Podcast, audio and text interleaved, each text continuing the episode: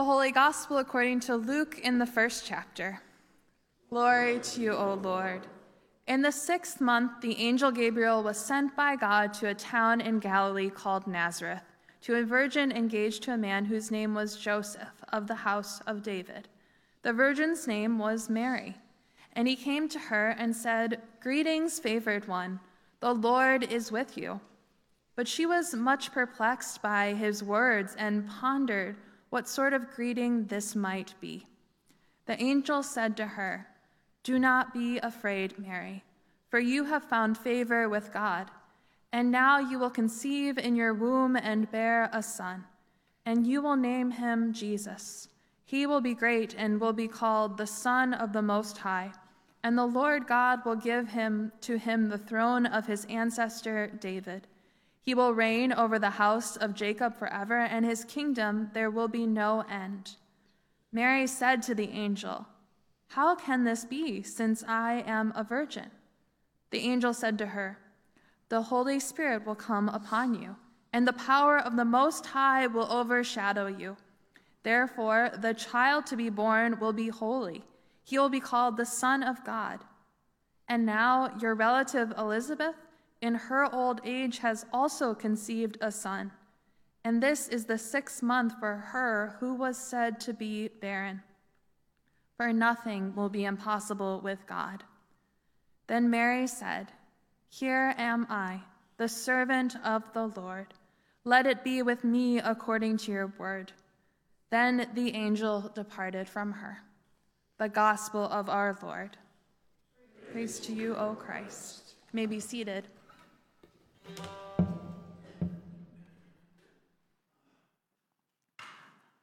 So, I, I've got a bit of a tangential story to get us started today.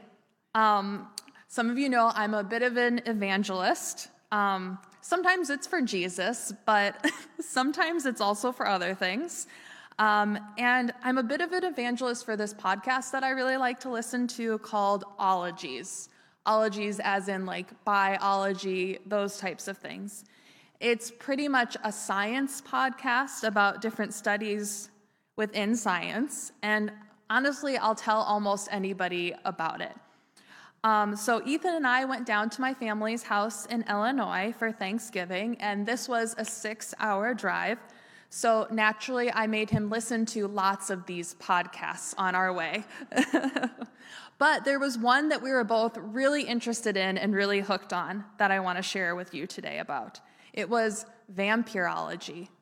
Yeah, hmm. the study of vampires, in case you didn't know what that was.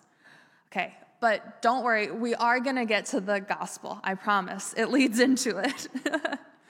so, there are a lot of things we might think about vampires in our modern minds. Things like blood sucking, Count Dracula. Maybe if you're of my generation, Twilight and Edward Cullen, maybe. Um, we see them as immortal, strong, evil. They don't like the sunlight, right? They live in coffins. Someone reminded me of that this morning. To ward them off, you should wear a lot of garlic around your neck, right? Yeah, these are all things we know. Those are all kind of things we have in our imagination about vampires. But the most interesting thing in learning about vampires was where they started. And now, this podcast was hosted by a college professor, so it wasn't just some like weird internet person. Um, but in the folklore of Eastern Europe, people were just like us many centuries ago. They often struggled to explain why certain things happened, like relatively healthy people all of a sudden getting sick and wasting away. And so the vampire helped them with that. When someone in the community came down with a disease that caused them to waste away, something like anemia or maybe cancer, something unexplainable, all of a sudden they would say, oh, well, it must be a vampire. Now, scientifically, we probably know that vampires don't exist. I don't want to ruin your hopes and dreams if you're a believer, but probably not, right? Our modern minds, we like to think that we know everything, right, about the modern world and the world around us. But honestly, if you're somebody who has ever entered the hospital sick or spent days waiting for a diagnosis for a loved one, you know how real the desire to have an explanation can be. One thing to keep in mind is that those folks who were plagued by things that they couldn't understand, vampires to them were very, very real. And the expert on vampires said something really interesting that caught my attention about myth and folklore. It was that everyone's religion is someone else's myth. In our religions and our myths, in our folklores, and in our stories, we put faith and trust in something we can't always explain, or something that may seem a little too wild for someone else. So, before we scoff at someone else's belief system, we must remember the origins of ours as Christians, the story that we heard today. An origin that, if you heard it for the first time, it might sound a little wild and a little bit unbelievable. Right? Yeah, yeah. Today we hear the story of the foretelling of Jesus' birth. First off, we get a young, unremarkable girl who is told that she is somehow favored by God and that God is with her. And within that favoring, she's told that if she says yes, she's going to bear a child from the Holy Spirit, and that the child will be very, very special.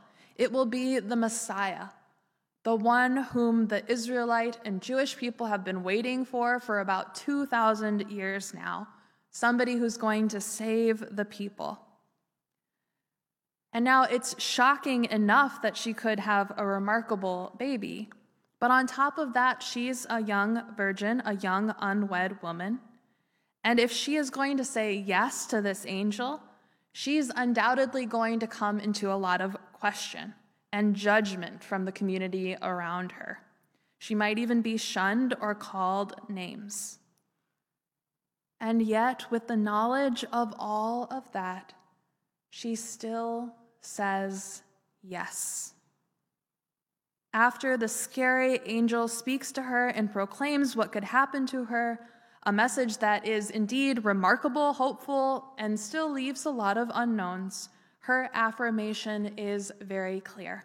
Here am I, the servant of the Lord. Let it be with me according to your word. That is just a fancy way of saying yes. Now, in our Advent devotional book, one that you can find out on the welcome table if you're interested, Carmel Buglin writes Perhaps the most remarkable annunciation in this passage is not the messenger's revelation to Mary, but Mary's yes to the call. Because as people, we love to know. We want to know the explanation behind things and we don't like to believe things until we have all the facts or information, and that goes for what we're jumping into as well. We want to make good and informed decisions. We pride ourselves on that. We'd love to say yes, knowing exactly how things are going to pan out. But saying yes to God in particular is not often something that can be backed up by facts or evidence. Sometimes it just involves a little bit of belief, a whole lot of trust, and the knowledge of who our God is. Mary's yes sounds like a huge leap of faith. And in many respects, it certainly is. I want you all to think about the different yeses you have said in your life. Maybe to a first date, maybe to trying for a new baby, to a new job, to moving to a new city, to a new college, to being on a committee or a board, to being bullied by your pastor into being a Sunday school teacher, um, maybe into something wild that you've never tried before like a sport or a club, or maybe it was an invitation to church. Maybe you said yes, and that's why you're sitting here today. It takes a lot to say yes to things. It's a lot of trust, it's a lot of risk, it's a lot of not knowing fully how things will pan out or end. Within every yes, we take a gamble because we can really never see the fullness of the outcome. And I presume that none of you have any secret crystal balls that you can tell the future with. No? Okay, no. Yeses are just as scary as being visited by giant angels. But I was thinking in retrospect about all of the yeses you all as a congregation have said yes to over the past few years. Faithful people have said yes to an asylum seeking family, right? Those who have said yes to hosting an emergency shelter, to revamping our sound and visual equipment so that people can worship with us in lots of different places. Um, and a fateful three years ago when you said yes to both Pastor Andrew and myself. Remember, you said yes, and that's why we're here. So, lots of yeses. Things that have ended in different ways, but things that have all been so faith filled. And while Mary knew that the child would be special, she didn't know fully how things would end.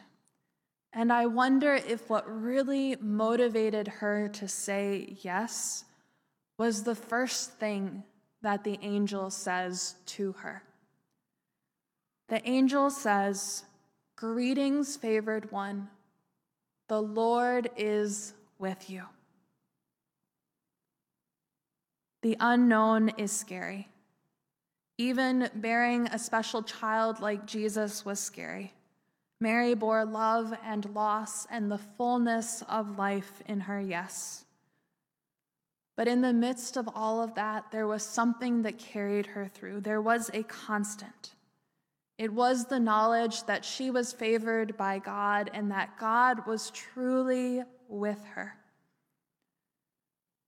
She knew this, and I think no matter what we might be afraid of saying yes to, we can remember that as well. See, you all are also God's favored ones. God is also with all of you. And the angel says something really amazing will happen when we say yes to God. The angel says, Nothing is impossible with God when God is with us, when we know that we are the favored ones. That is our spark of faith. That is what causes us to hope and to trust in something that to others may sound unbelievable. That is what allows us to say yes to something we would never attempt on our own. And this story of Mary is a reminder as well. It's a reminder that if we never say yes, we never get to know what awaits us. We never make it to the manger with Mary and Joseph and the Christ child. We never get to see God at work in wonderful, unexpected, miraculous ways. And we never get to grasp the promise that the angel makes nothing is impossible with God. We never get any of that if we don't jump in and say yes. So, today, what is holding you back from saying yes to God? What's stopping you from jumping in? Because God is already there with you, no matter what the yes might hold. Amen.